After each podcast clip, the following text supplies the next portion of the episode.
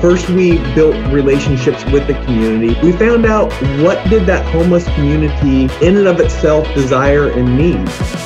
Hello, and welcome to another episode of the podcast Organic Outreach for Practitioners. Today we have the pleasure of talking with Pastor Jace McEachron, who is the lead pastor at Faith Nazarene Church in Clovis, California. How are you doing today, Jason? Doing great, Walt. It's uh, wonderful to be here. Thank you. Absolutely, it's a pleasure. So, uh, tell us a little bit about your church. Uh, well, uh, Faith Community Church is uh, it's a story in and of itself. We're located in Clovis, California, on the west side of Clovis, right on the border of the city of Fresno. Uh, we're in Fresno County, and uh, we are a community church. Uh, let's see here. some unique things about the church. It, since I've been here, we have become a uh, multicultural congregation. We're a bilingual church, and that presents uh, a lot of unique challenges and extreme blessings as it allows us to be more equipped to well expand the kingdom of god and, and reach the gospel to those that, that need to hear it uh, we run about uh, in total uh, just under 300 uh, we're in a poor to middle class neighborhood, and uh, we minister uh, primarily in this area, and it's unique because if you go just on the south side of our campus, uh, you're one in, you're in one of the poorest areas in the Fresno area. You go to the north side of our campus, and it's uh, single family dwellings, middle class. Uh, so there's really a line of demarcation that uh, really goes and um, transcends right through the property of the church itself. I've been here since August of 2016, and the church has been on this campus, well, about since the 1980s. And in uh, the 1990s, uh, they built what is now our sanctuary and our main building. Uh, before that, they were using our what we have now as our fellowship hall as the main sanctuary. But as the church grew, uh, more space was needed, and then in uh, right around the year 20,000 or 2000, 20,000, 2000, uh, there's two Nazarene churches in the area combined. That was Clovis First Church of the Nazarene and uh, Calvary Church of the Nazarene. And when they combined, uh, the name was changed to Faith Community Church of the Nazarene. So truly, we are a uh, a united church um, founded on Christ by faith. A blended family. We are a blended family, and, and all being, that goes with it. By the way, and being just outside of Fresno, uh, for for a lot of our listeners who uh, they think California, they think LA and beaches. Um, no beaches around you, right? No, there's no beaches around me. In fact, when I think of California, I like to think of beaches. but the beach is about two and a half hours, three hours away on a good day.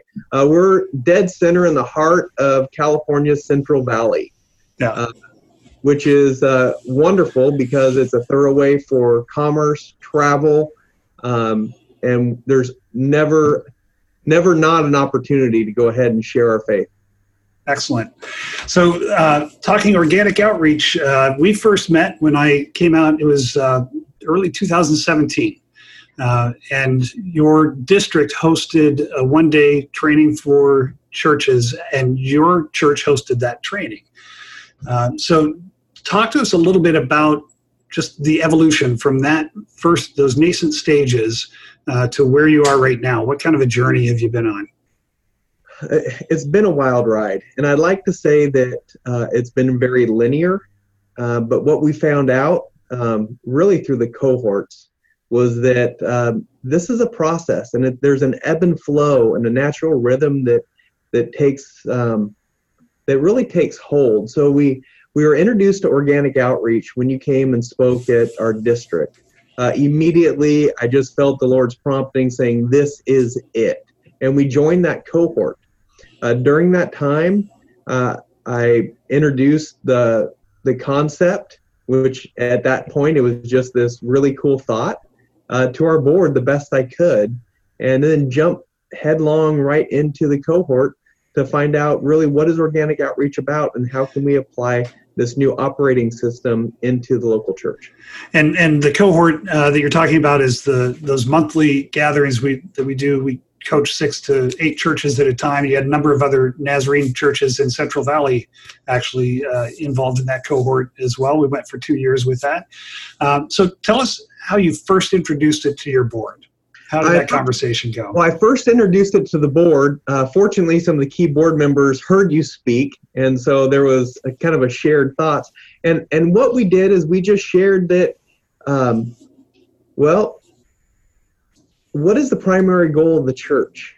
And we, we began to have this conversation at the board level is are we effectively reaching the lost with the gospel of Christ? Is this a focus of our church? Is that how our church operates? And if it's not how it operates, on what operating system are we are we currently navigating? And at this time, I was less than two years, or I'm sorry, less than one year at Faith Community, and I was still learning the ins and outs of, of the characteristics of the local church here.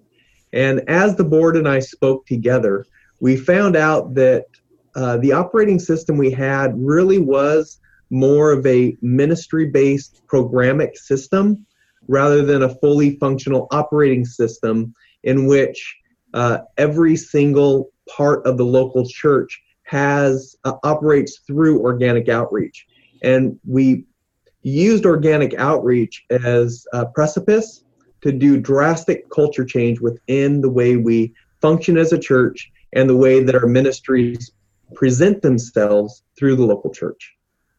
That's great. That's excellent. So, um, as you got the board on board, as you will, mm-hmm. um, how did your plans kind of lay out from there in terms of how we introduce this to the congregation. Now you had a little head start because I preached, as I recall, the next morning I preached to your congregation, so right. you, you had a bit of a, a, leg up on the introduction of it. Uh, but how did you then kind of weave it in and, and roll it out for your ministry leaders and and help them understand uh, this journey? Uh, everything is steeped in prayer, Walt, and we didn't do anything without first seeking God mm-hmm. and having Him open doors. And so trying not to get in front of him, and I'm a go-getter. I mean, I really like everything done last week. And so that was that was a challenge for me. But what we did is once we decided to be all in, and that was a key is being all in, went to the intensive, uh, got training myself, and then brought that training back. We got an organic outreach influence team leader, and I prayed about that individual, approached that individual, and began to work with that organic outreach team influence leader right from the get go. And while we were waiting for that uh, soil to be tended to and nurtured, I began to meet with our ministry leaders and find out where are they and what type of um, outreach opportunities are they giving those in their ministry as well as the leaders. And those were one-on-one meetings you had with them? Yes, they were one-on-one meetings, and then we also we began with a big group meeting, and then we had one-on-one meetings after. That. So, did you get any? Were there any pockets of pushback or resistance, or, or people who just were kind of hesitant, like, "Oh, no, this is the next big thing, and we can just kind of wait it out"? Or there, I I would like to say that you know the heavens opened up, and it just it it, it was wonderful, but no, there was some resistance, and it was um, we've been doing this for a long time. We know what we're doing. Uh, what about the local church? Don't we don't we matter? Hmm. What about why are all of our resources going outside when we're the ones that that are really um, we're the ones that are in need? Yeah, feed me, Pastor. Exactly. uh, but those conversations, well, were wonderful conversations because what we had an opportunity to realize is really how much God has given us through his son and how important that is to share that with everybody we meet. Now, you've been at this for, for several years now, and I, I had a, a, great conversation. Um, I think it was about midsummer this last uh, last year in 2019 with uh, Rob um, and Deb Songer, who are the district superintendents for your district, the Nazarene Church there. And they, they shared with me a couple stories that they've been hearing that they were sharing widely with everybody they could talk to. Um, something about homeless ministry. So, yeah. can you tell me a little bit about that? Uh, the homeless ministry, we call it uh, the Hands of Compassion or uh, Los Manos de Compasión. And it is a ministry within our local church that was started by the laity of the church uh, with the, the single purpose of building Christ like relationships in our community to share the gospel. And I actually did not spearhead this one. It came across my desk and saying, "Hey, pastor, we we're going out and we're building some relationships with people in the in downtown. Would you like to come with us?" And I did, and I was I was blown blown away to say the least. Yeah. So um, so that ministry, though, you had some ministry to the homeless camp uh, mm-hmm. in the past, and I I think they've been providing meals there. Um, but it evolved. It, it changed from uh, what it had been to something entirely new. It did. This uh, we began to build one-on-one relationships. Everything that we did is uh, basic fundamentals right out of organic outreach. Uh, first, we built relationships with the community. We built consistency. We found out what did that homeless community, in and of itself, desire and need. Uh, we are at uh, so at this point we're praying about they asked us to to start a church service in the homeless encampment. Uh, approximately 360 people have accepted christ and that wasn't through services that was through one-on-one interactions with individuals sharing their faith hearing their story sharing their testimony and people finding out that i need jesus so instead of going into the camps and, and just putting food onto plates and, and doing assembly line, crossing over that table and sitting down with people and, and just asking yes. for their stories. Absolutely. So we sit down, we uh, interact, uh, we share our life, and we hear the life stories of those that we're speaking with. Uh, one of the great things that uh, we set up a full Christmas uh, feast in the middle of a street with tables. Uh, and I got to share this. So it was so cool. So we, we, we share communion and then we invited anybody who would like to participate and we said that you need to know Christ as your Lord and Savior. And people began to just in that invitation accepted Christ. But then after afterwards, uh, the encampment broke out an amazing grace a cappella in the middle of the street praising God. That is inspiring, to yeah. say the least. It, it, it, was. I get chills every time I think of it. So now I know uh, from the time that I was there, um, you celebrate every soul that comes to Christ in your church, and you, you had some way of symbolizing that up on the walls, right, in the sanctuary. so, do. So, so you just told me you had 360 through the homeless camp come to Christ. How, how's this impacting your budget? Well, uh, it, it doesn't.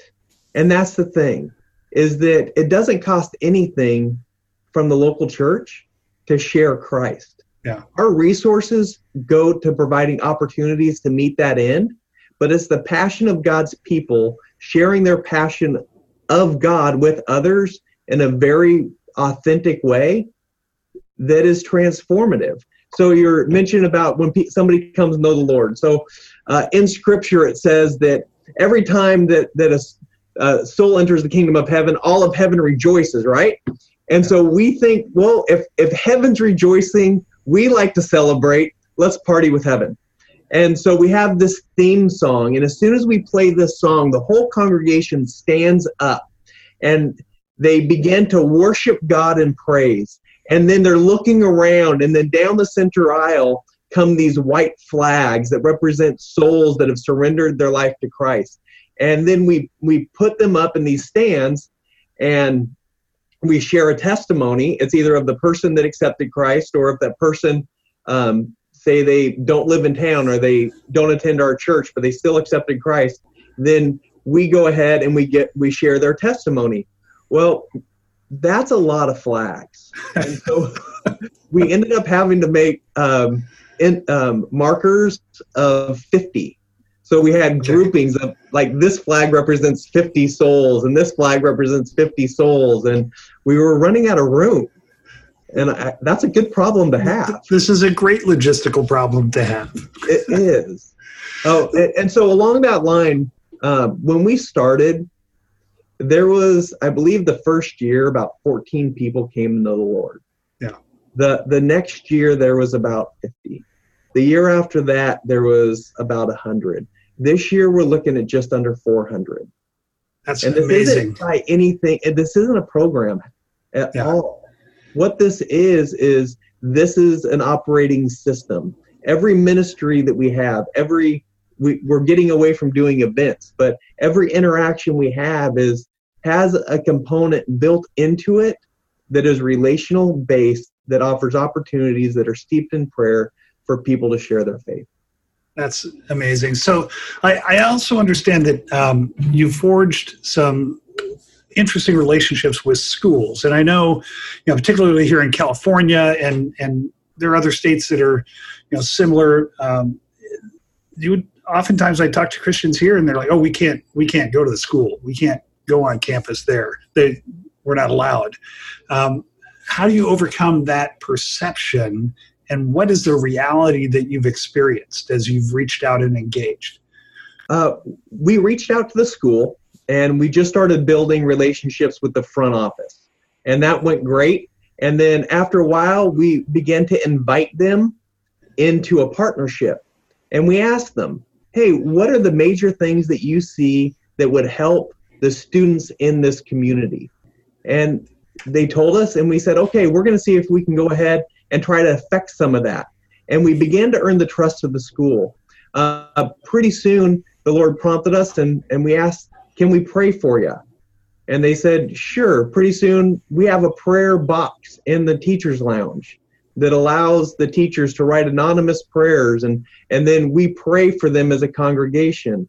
The um, if somebody in the if somebody in the school needs something, the the school knows that if they give us a call, we're to do everything possibly to meet that tangible need because we're committed to this community and we're committed to this community that it would be it would be a good well-served community in the name of jesus. Yeah.